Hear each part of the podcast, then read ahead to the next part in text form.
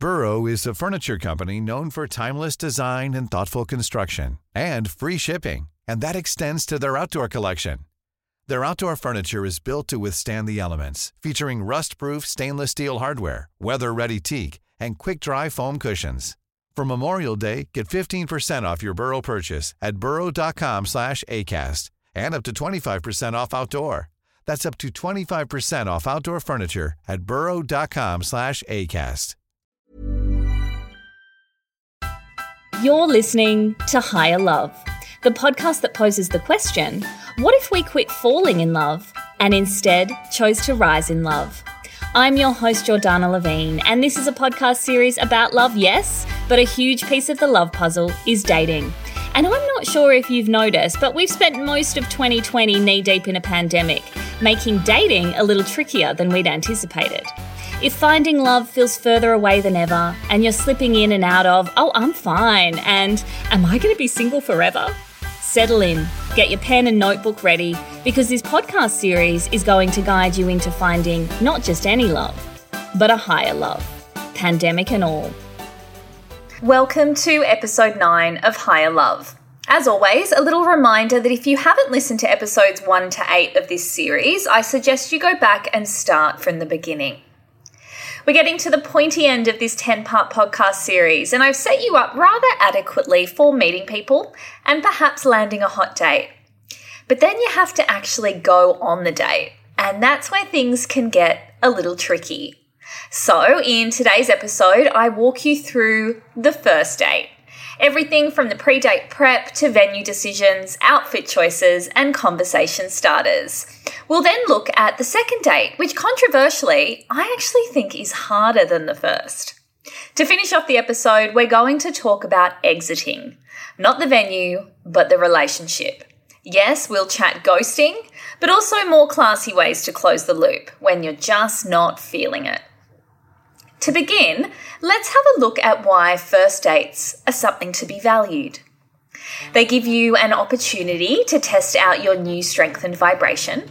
It's all very good working on it in the confines of your own home, but to really get the most out of it, you need to take that personal vibration for a test run. It's your opportunity to get to know the person and figure out if you want to spend more time with them. It's one thing chatting to a person on an app, but until you meet them in the flesh, you really just don't know. Perhaps you've been chatting to them on the apps, but you haven't had a real conversation with them. This is your opportunity to see how they converse and communicate and whether it is in alignment with your communication style. This is your opportunity to see how you feel in their company. And while you might not be able to tick off all the ways you want to feel in a relationship on your first date, you can ask yourself Do I feel safe, curious, and happy? Or do I feel uncomfortable, defeated, and inferior? These early feelings aren't defining. It's still early days, but definitely something to take note of. We'll dive deep into first date advice from both me and the women, but promise me this you will use your first date to spend less time thinking, will they like me? And more time thinking, do I like them? And is this somebody I want to spend more time with? If you rock up to a date with a strong personal vibration, you won't need to think about impressing them. The right person will be attracted to your vibration. And if they're not, well, they're not the person for you. Simple. Okay, let's kick off with some pre date prep. First cab off the rank, picking the venue. I personally prefer to be somewhere I've been before, but not somewhere I'm likely to run into people I know. Let's hear from the women about what type of venue they prefer on a first date. Anything familiar feels great. A nice dive bar, favorite restaurant. I think that kind of just puts you at ease, just having that element of familiarity. Yeah, from my minimal experience on actually going out on dates, a casual drinking date is much nicer. When you're locked in for a dinner date, you're kind of locked in for a certain period of time. Whereas on a drinking date, you can kind of do one drink and then if you're not feeling it, you can cut it off. It's quite easy to pull the pin. But on dinner, you've got your entree, you've got your main, and maybe you've got dessert too that you're locked into. I love like little bars or like a little cozy restaurant with like romantic lighting. Yeah, maybe like a little candlelit bar with like nice cocktails. That would probably be my, yeah, my ideal. I asked the women if they had to choose between choosing a venue they were comfortable in, but running the risk of seeing people they know, or going somewhere they'd never been and maybe not feeling as comfortable, but with no risk of being interrupted while on a first date, which would they choose? It's a tricky one because as much as I haven't lived here for that long, I do have quite a social network. So there is that risk that you'll run into someone and just feel really freaking awkward. I do prefer to go somewhere that I know though, because then I have that comfort level of when I get in, I know the seating arra- arrangements. I know where the bathrooms are. I just feel more comfortable from that aspect, and all the nervous energy can go into the whole dating aspect. When I'm going to a venue that I don't know at all, I'm nervous because I don't know what the place looks like. Is this the right corner? I don't know where the door is. Do I have to stand here and wait for someone to seat me first? I don't know. And then also, who is the person I'm catching up with for a date? Where are they?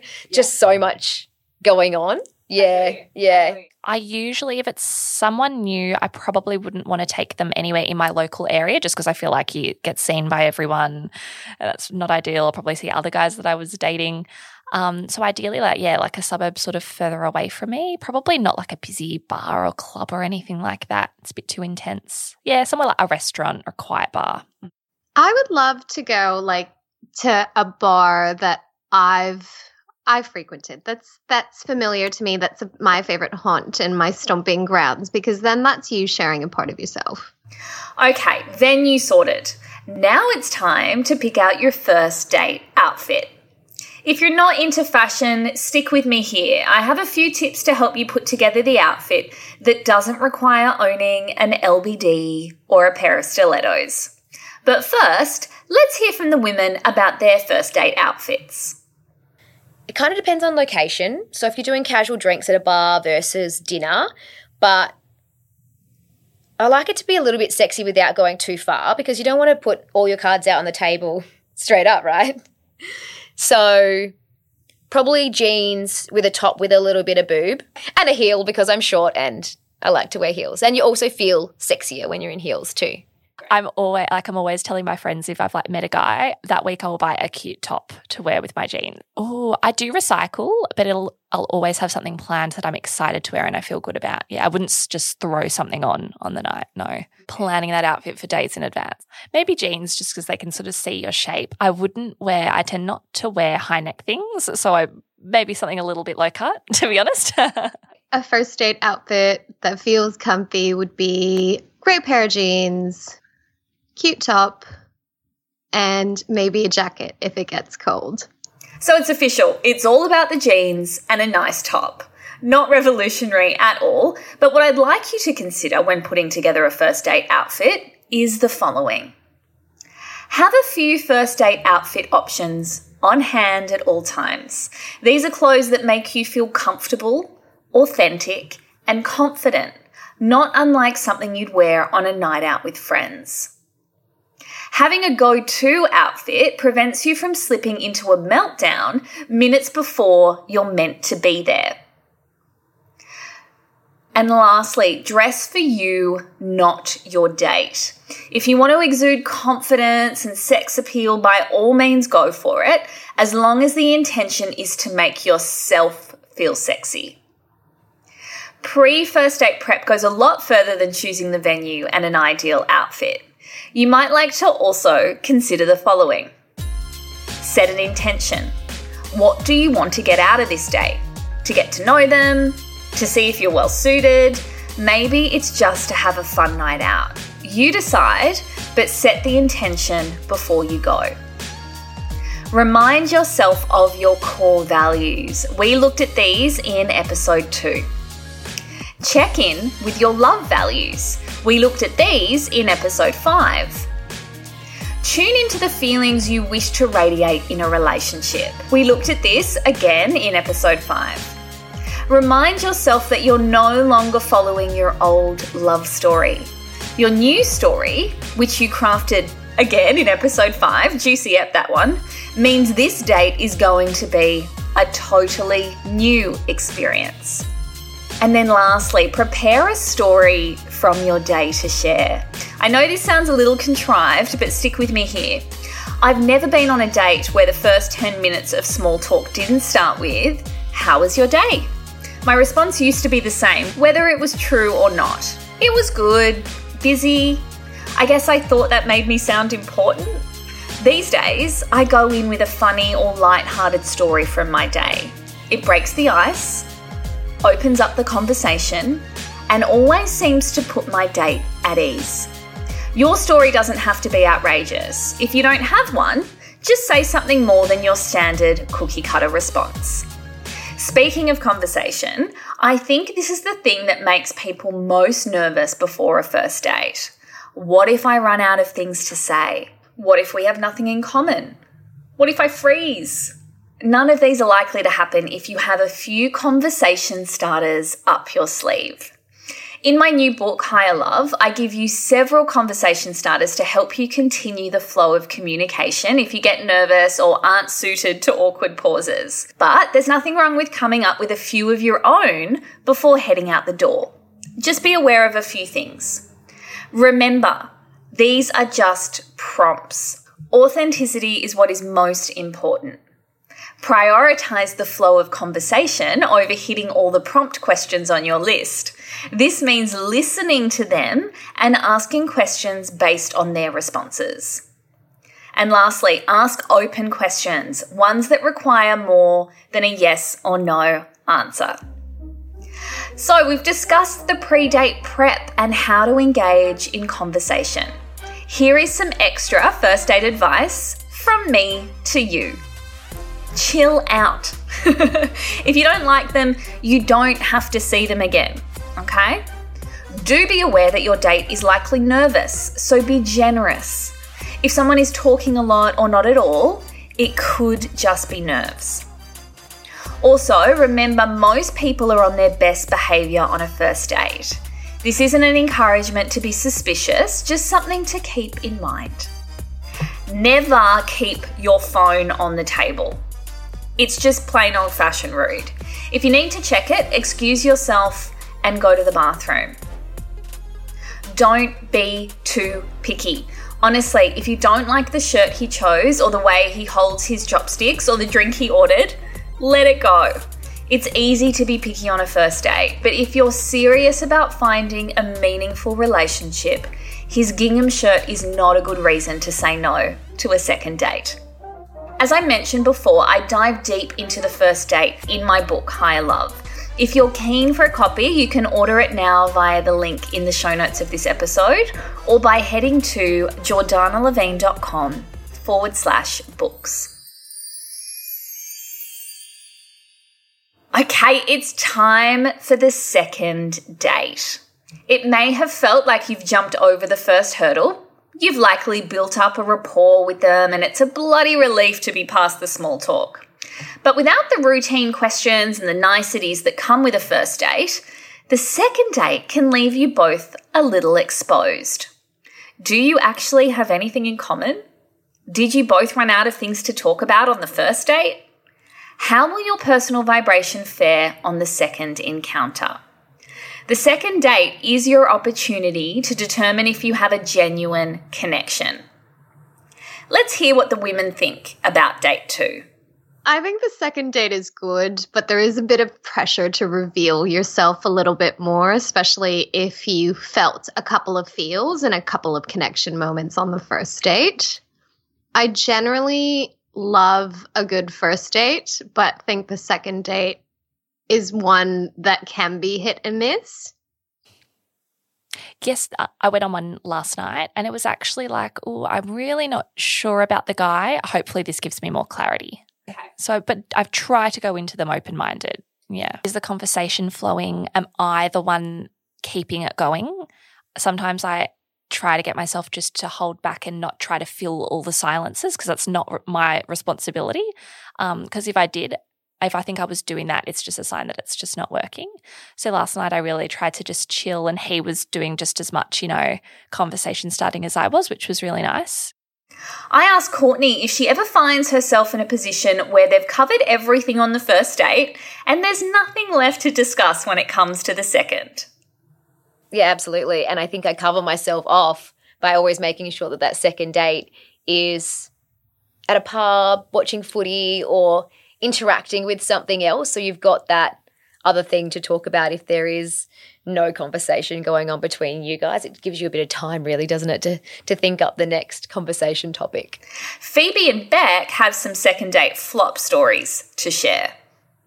Yes, I have had that before. To be fair, he was I could have known everyone told me not to date him because he was a bit of a dick. But we had a great first date. It was really fun. We just went for ice cream and a bit of a drive. Had like a, the best kiss at the end. It was really nice. Um, and then the next date, he was just trying to get me to go home with him. I ended up just getting him to drive me home because it just went south so quickly. It was awful. Yeah. First date was great. We went and played basketball and it felt it felt like we were connecting and there were lots of interesting things to talk about. And then the second date, he came over and, and we had a nacho cook off, um, which was a great activity and fun. But the chat was horrible. He talked about his job the entire time and himself the entire time, and like no amount of nachos could turn that around. I actually genuinely think he felt the pressure to impress the second time around. Unfortunately, that default to impress was just his job. So for me, that was the point where I was like, thanks, you've been great, but I'm out. Hey, I'm Ryan Reynolds. At Mint Mobile, we like to do the opposite of what Big Wireless does. They charge you a lot, we charge you a little. So naturally, when they announced they'd be raising their prices due to inflation, we decided to deflate our prices due to not hating you. That's right. We're cutting the price of Mint Unlimited from $30 a month to just $15 a month. Give it a try at mintmobile.com slash switch. $45 upfront for three months plus taxes and fees. Promote for new customers for limited time. Unlimited more than 40 gigabytes per month. Slows. Full terms at mintmobile.com. I have some second date advice for you. I'm not going to walk you through it step by step like I did for the first date, but I do have a few suggestions to help you get the most out of it. Because remember, the point of dating is to see whether you like them and whether there's somebody you want to spend time with. Plus, the second date gives you another opportunity to see how your personal vibration is affected around them. Okay, let's start with the venue. This time we're going to opt for a different setting from the first date. And I don't just mean a different bar, I mean if you had a drink, go to the markets. If you had dinner, schedule a walk. You get it, right? We want to switch up the environment. Set an intention for date two, just as you did for date one. When you can walk into a date clear on why you're there, it gives you more room to relax. Refer back to things you discussed on the first date. This shows you were listening. This is the kind of communication that builds strong relationships. Dive deeper. Small talk is out of the way. Now you can start asking some of the juicier questions. Remember, observation is the key to spotting red flags. Don't dismiss what intuition tells you is a bad trait in a person. Be honest with yourself. If you rave to all your friends about how great the first date was and you realized on date two that you're just not feeling it, that's okay. I cannot tell you how many second dates I've had where I realized that I just wasn't into them. I honestly believe that when we're not tuned into our personal vibration, we try to make stuff fit on the first date. But more often than not, on date two, little cracks begin to show. Again, observe this. If you're not sure, definitely go on a third date, or fourth date, or fifth until you're certain. But don't force it, or change yourself to make the puzzle piece fit. Trust me, the compression of forcing a square peg into a round hole never leads to a happy relationship. Lastly, check in with your post date feels. This goes for date one too. In fact, I think it's worth doing after every encounter in the initial dating stages. Are you getting closer or further away from the feelings you want to radiate in a relationship? Is your personal vibration still feeling strengthened around this person? I always question whether or not I felt I was able to be my authentic self, or if I felt like I was putting on a bit of a front for them, or holding back, or feeling uncomfortable.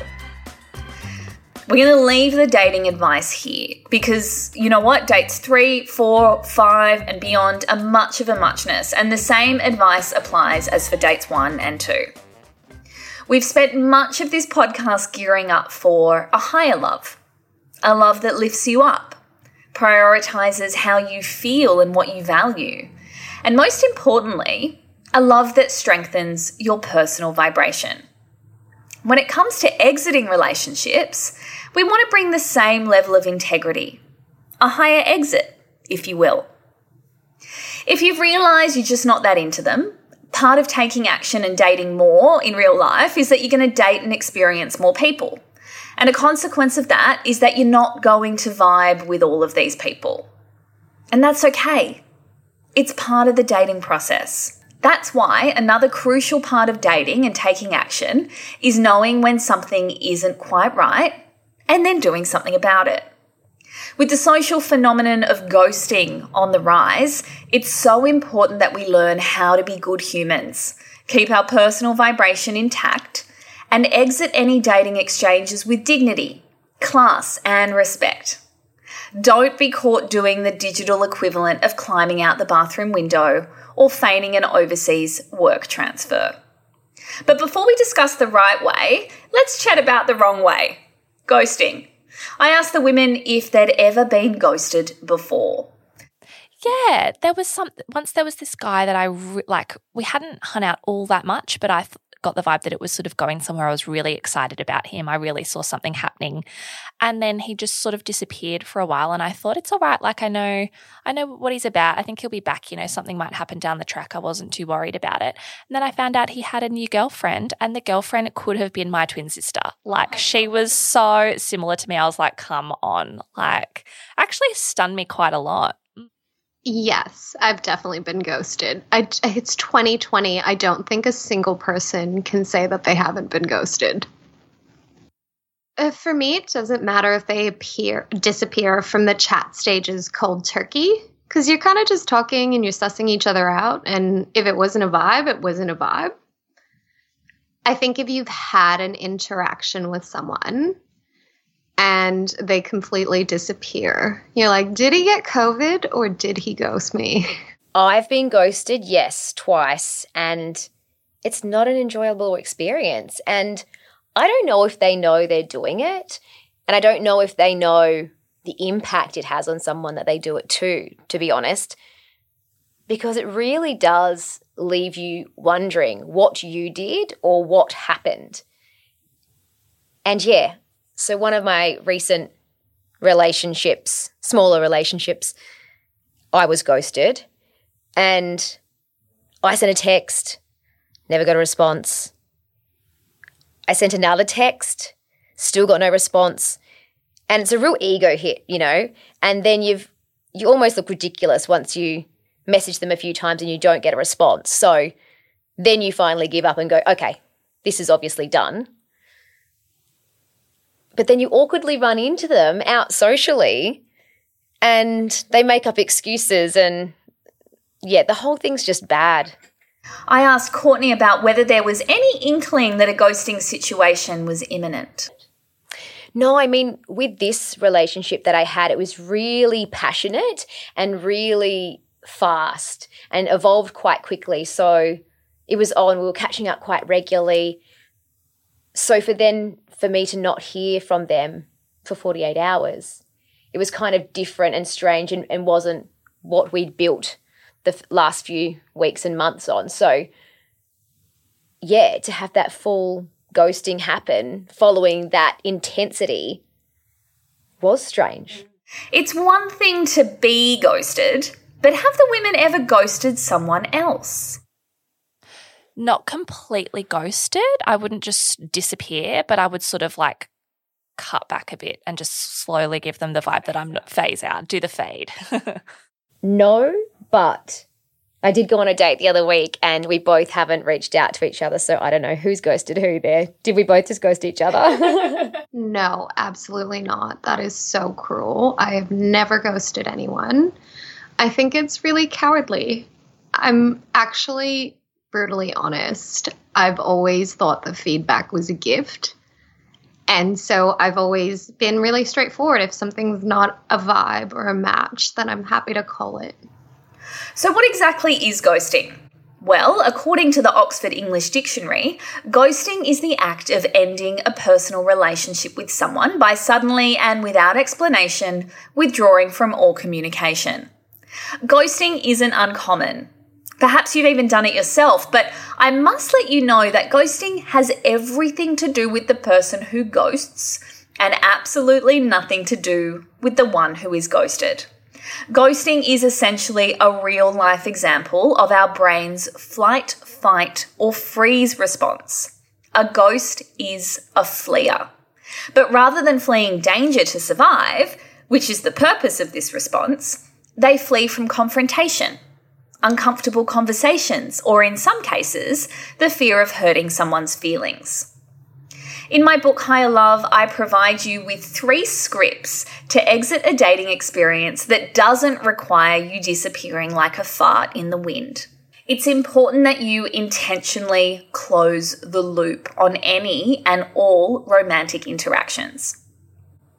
Since Beck was so against ghosting and has vowed to never ever do such a thing to another person, I wanted to hear how she exits relationships in the different stages.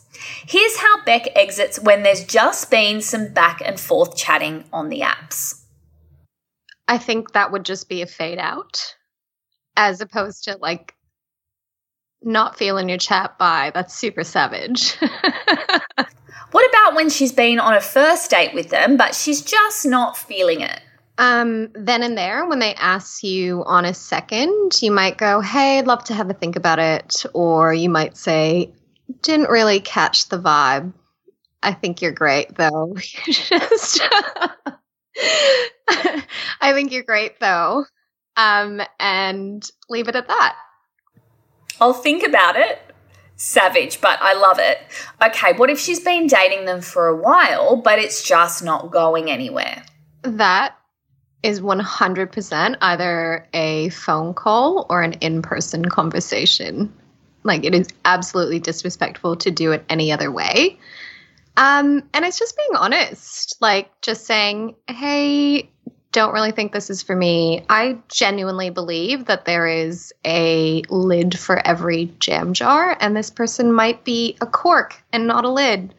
Or it might be a lid that is way too big and doesn't fit your jam jar. So that's how I do it. And I kind of pepper in metaphors because I feel like that softens the blow a little bit. Beck using metaphors? I can't imagine such a thing. At the end of the day, honesty is the best policy when it comes to looking out for your personal vibration and theirs. Also, stand firm on your decision. None of this back and forth messiness. A clean break is best for both parties. I say this as a serial returner. It rarely works out on the second, third, or fourth attempt unless major changes have been made in the areas that caused contention. Things usually don't work out for a reason. Trust that. Check back in with your personal vibration post exit and move forward with your life. This is where we say goodbye to Beck, Courtney, and Phoebe. What an incredible bunch of women, and I'm so grateful that they were brave enough to come on a podcast show and bare their heart and soul to a bunch of strangers. I hope you've enjoyed hearing their stories and you were able to identify with parts of all of them. In the final episode of Higher Love, we talk about compatibility. We've all heard the mainstream ideas about what makes you compatible with a partner, and I touched on a few throughout this podcast series, like finding someone who makes you feel strong in your personal vibration and has aligned love values. But I wanted to tackle compatibility in episode 10 by stepping outside the box. So I've called on three new women who are experts in their field. I chat to Jules Ferrari, an astrologist who will look at compatibility from an astrological perspective. And before you roll your eyes, know it's so much more than just knowing someone's sun sign. I talked to Emmy Ray, an expert in human design, to talk about emotional compatibility and how self awareness really is your greatest superpower. And then finally, I chat to my good friend and kinesiologist Zoe Bosco about compatibility within partners when it comes to our own wounds and baggage. It's a juicy episode, and I cannot wait to share it with you. If you want to dive deeper into anything I've discussed in this podcast series, make sure you order a copy of my new book, Higher Love, available through the link in the show notes of this episode or via my website, jordannalevin.com forward slash books. As always, if you found value in this episode and you'd like to share it with your friends, please take a screenshot on your phone and share it to your Instagram stories and tag me at Jordanna Levin or leave a rating or review on your favourite podcast app. Until next episode, I'm Jordanna Levin, and you've been listening to Higher Love.